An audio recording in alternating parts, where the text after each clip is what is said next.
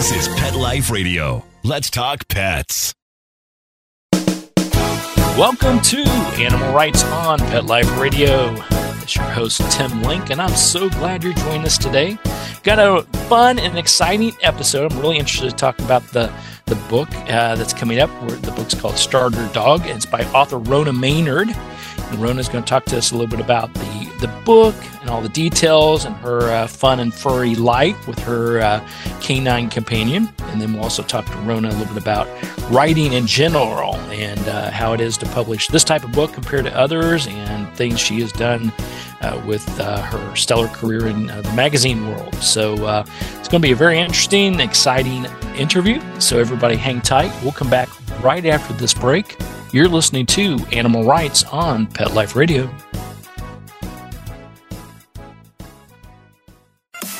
Bite out of your competition. Advertise your business with an ad in Pet Life Radio podcasts and radio shows. There is no other pet related media that is as large and reaches more pet parents and pet lovers than Pet Life Radio.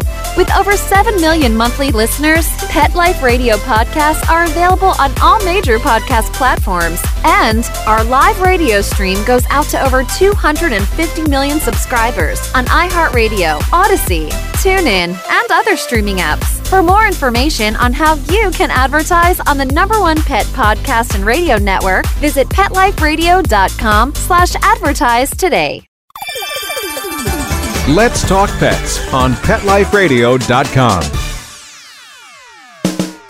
Welcome back to Animal Writes on Pet Life Radio. Uh, joining me now is author and acclaimed memoir and magazine, Stellar Career Magazine. We got Rona Maynard on the show. And Rona, welcome to the show. I'm delighted to be here. Well, we're excited to have you here and want to talk to you a little bit about the latest book called Starter Dog My Path to Joy, belonging and loving this world. So we love our animals, we love our dogs. Now we need to learn a little bit more about this book and what your little furry companion or big furry companion has to say about it. Well, he is a medium sized furry companion. He is undistinguished outwardly in every way. He's neither big nor small. He's not particularly smart, but he is an adorable guy who unlocked my capacity to respond to this world with pure emotion, as opposed to thinking my way through it. And that's what animals do so well.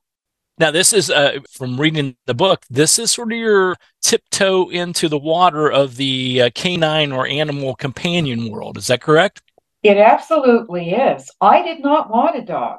I had to be talked into it by my husband, who had wanted a dog all his life. We were 63 when he started lobbying for this dog. And I thought, what a cockamamie idea.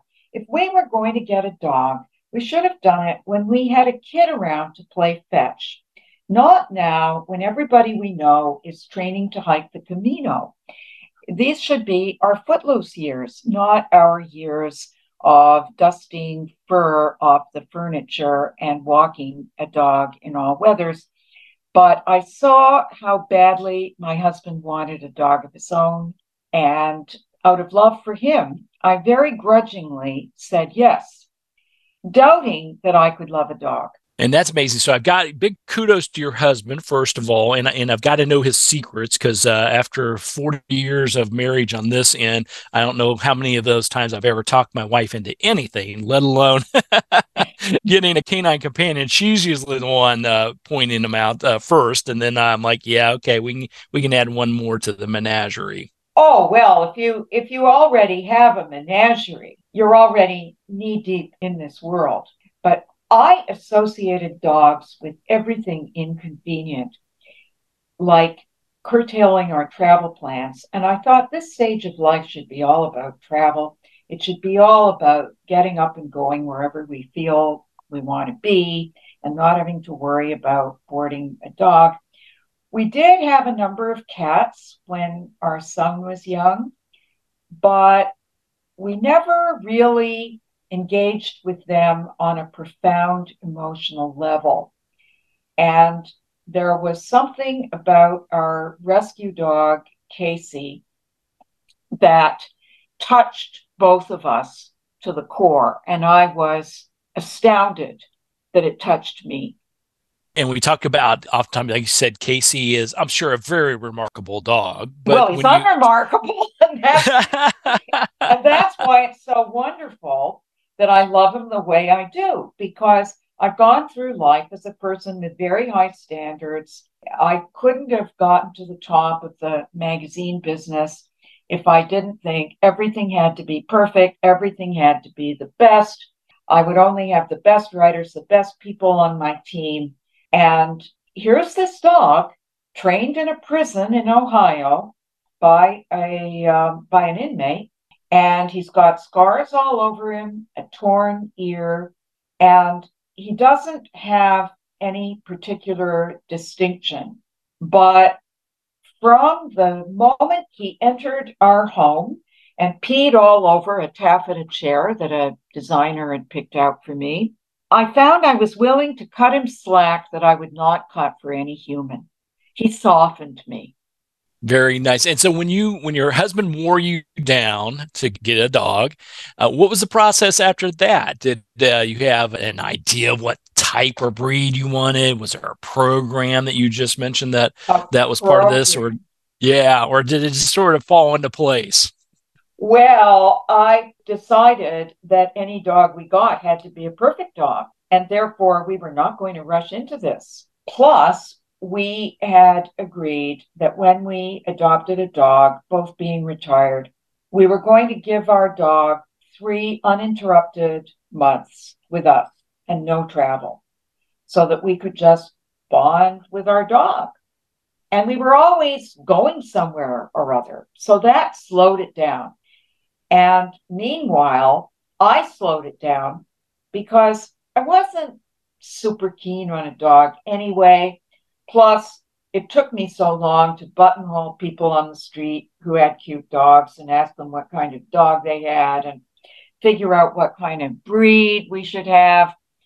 And I realized early on, actually, we both did, that living in an eighth floor condo, we shouldn't get a puppy because training a puppy in our circumstances would just be too difficult. So we were looking to rescue a dog who could not be too big, who had to be kid friendly, because we had a young grandson who whose honorary dog this animal would be.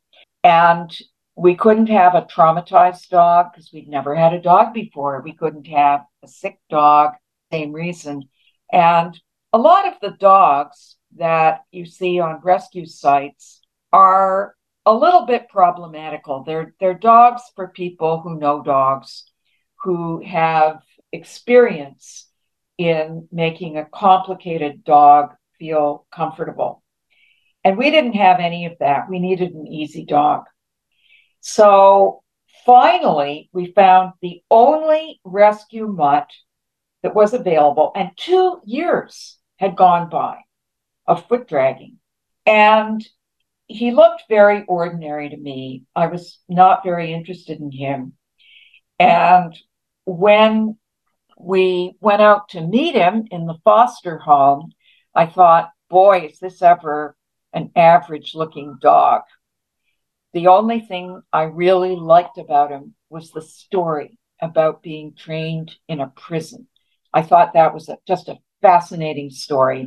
Many prisons now have programs where they pair unwanted dogs that need homes with unwanted humans who are going to train them and in the process acquire some job skills that they can use when they get out. So I like the story, but the dog was meh.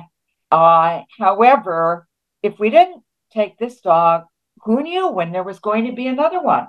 So we brought him home, me with all my misgivings, and that is where it all began. And I called the book Starter Dog not only because he was our first dog, but because of all the things he started. And they were very good things. Yeah, now all these things from reading the book, it, these were things that perhaps you hadn't been involved in before or didn't slow down because you're focused on your career to be able to do these things. So explain us a little bit about what he introduced to you. That's a whole new world.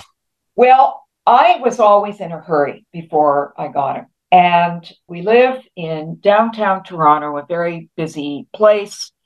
And I was always the fastest person on the sidewalk. Even when I didn't have a job to go to anymore, I would just part crowds with my stride and I would look right through people. I uh, didn't meet anyone. My whole demeanor said, stay away, don't mess with me. And once I started walking with a dog, he made friends all over the place. Plus, he had to keep peeing and marking and sniffing and doing the things that dogs do. And when he stopped, I would look around me at wherever we happened to be. And I noticed the seasons passing. I noticed flowers fading and unfurling. I noticed wildlife. I noticed a ferret. At least I think it was a ferret in a construction light. Cities are full of wildlife if you take the time to look. I noticed a lot of raccoons. You don't think they're going to be out there in broad daylight, but believe me, some of them are. Right. Not the healthiest ones. Casey and I were chased by a raccoon one day. and uh, I watched a bee gathering honey uh, from a flower. I watched a robin building her nest. I had never observed any of this before. And I fell in love with the natural world at the late age of 65. Part of my point in this book is that it's never too late to broaden your outlook, to do what you've never done, to see what you've never seen, to become a larger hearted human being. That's a brilliant message, and that's what our that's what our animals do for us, and in particular, that's what Casey did for you as well. And uh, yeah, I, I always find that fascinating. You know, when um, I'm out and about and I see people walking their dogs, oftentimes they're still you know attached to their mobile devices and they're not paying attention to all the wonderful things that are around them and what their dogs are smelling and sniffing and showing them if they would just slow down. And it sounds like casey sort of opened you up to all that. He did. And i i should confess i do go out there with my phone. And yeah i do check my phone. I'm awful that way. But i also take pictures of the wonderful things that we see or that I see. Uh, let's face it, Casey isn't interested in the things that captivate me. He's all about his nose. But then I go home and I share my favorite photos on Facebook, where I've been very active. And I write a little caption, which in some cases is almost an entire story about why I loved watching what I just saw, and uh, people chime in about what they just saw. Nice. They post their own bee photo, their own bird photo. I'm not a great iPhone photographer, but I know some wonderful nature photographers who are not professionals, and it's a joy to see what they come up with. I I feel we're having this entire visual conversation and people love to not social media because of the advertising, because of the nasty politics, because of Mark Zuckerberg, but some very powerful things happen there. The sense of people in community sharing things that touch them. And that is how the book was born. It was born on Facebook. I love it. I love that. And our dogs in particular are the great common denominator. You know, if someone has a dog, you're part of the the clan now, the team, and you have this common thing to uh, to share. And uh, it sounds like you do that through uh, through social media and expand it even further to all parts of the world. Exactly. By the way, I have seen people walking cats. Have you seen that lately? Well, I have actually. You know, I have a good friend of ours. Uh, they live near the beach down in uh, the southwest part of Florida, and she has harnesses for her three cats and she takes daily walks with her three cats on the beach so i have seen that. more common yeah, I've seen cats. I've seen you mentioned our ferret friends. I've seen people walk their ferrets out and about, and uh, yeah, and it's all good. It's all good. You know, getting out there with our animals and spending time with them, and then as you said, and as you found out, now you get to see nature and things that you've walked by a thousand times and never paid attention to, and voila, there it is. So it's a it's a wonderful thing. And you meet your neighbors. And that is something that didn't happen before. Dogs are much friendlier than cats and they are a dog on a leash is much more likely than a cat on a leash to strike up his idea of a conversation with a stranger. And I've met some delightful people that way. That's people I would never have noticed in my former life. So I am reminded of how much we have in common. We may come from different places. I live in a neighborhood with a very high immigrant population. Some of us may be in a wheelchair. Some of us are learning the language. Some of us have different politics. But when it comes to animals, we are the same. Absolutely. More lessons we can learn from them for sure. All right, well, we're going to take a, uh, quick commercial break. We'll come back and talk to uh, author Rona Maynard a little bit more about her book Starter Dog, and then get into a little bit about writing in general and and uh, writing other books like memoirs and writing for a magazine and editing for a magazine. So everybody, hang tight. We'll come back right after this commercial break. You're listening to Animal Writes on Pet Life Radio. Hi, this is Tim Link, animal communicator and pet expert, and host of Animal Writes on Pet Life Radio. Have you ever wanted to know what your pet is really thinking? Do you want to find out if they truly understand what you're trying to tell them? Or wish you could build a better understanding and closer relationship with your pet? Well, now you can. Learning to communicate with animals is a four part on demand workshop. In the workshop, you'll learn the essential techniques that are necessary to communicate with animals, including what is animal communication, breathing correctly to achieve the perfect state to communicate with your animals at a deeper level, using guided meditation exercises and method to communicate with animals, and how to send and receive information from your animals. So, if you're wanting to learn how to communicate and connect with your animals at a deeper level, visit petliferadio.com forward slash workshop and purchase and download Learning to Communicate with Animals. You'll be glad you did.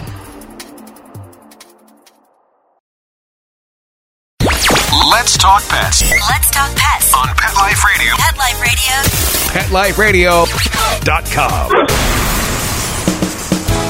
Welcome back to Animal Writes on Pet Life Radio. Continuing our conversation with uh, author Rona Maynard and her book Starter Dog My Path to Joy, Belonging, and Loving This World.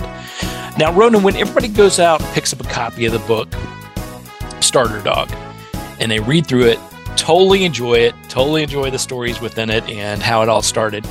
What are you hoping they, they gain from that?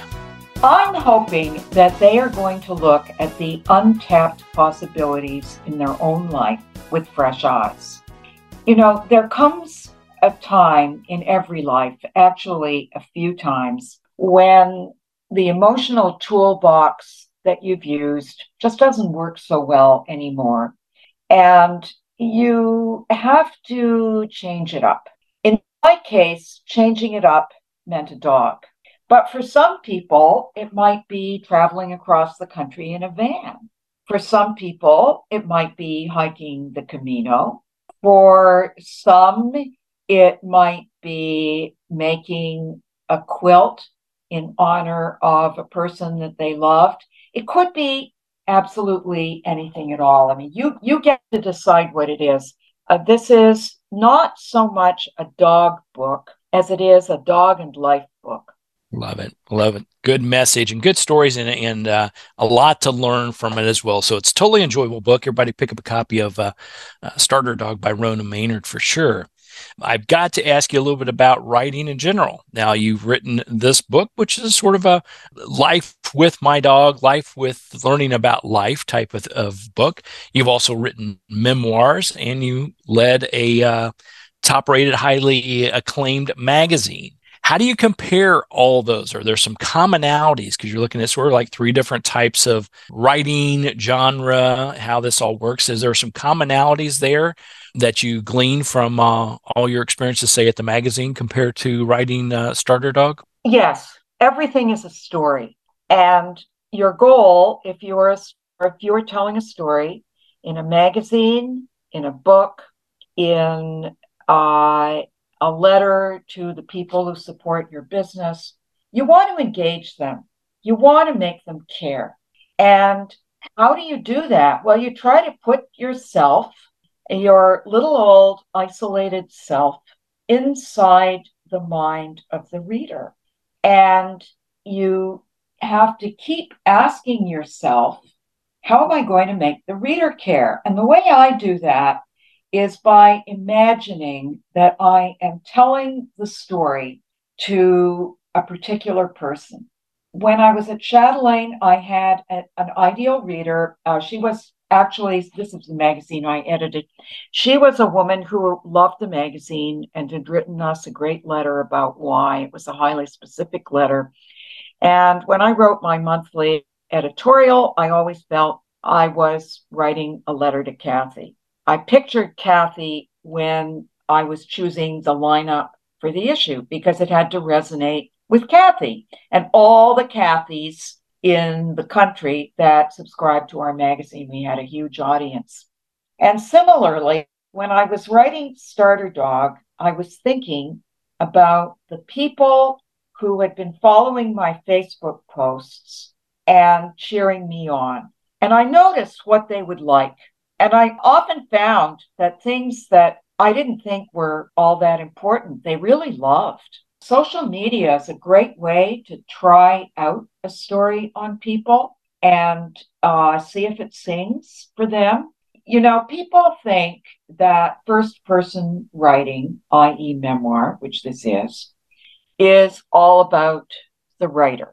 They think it is an exercise in narcissism. Not mm. everybody thinks that, but quite a few people do.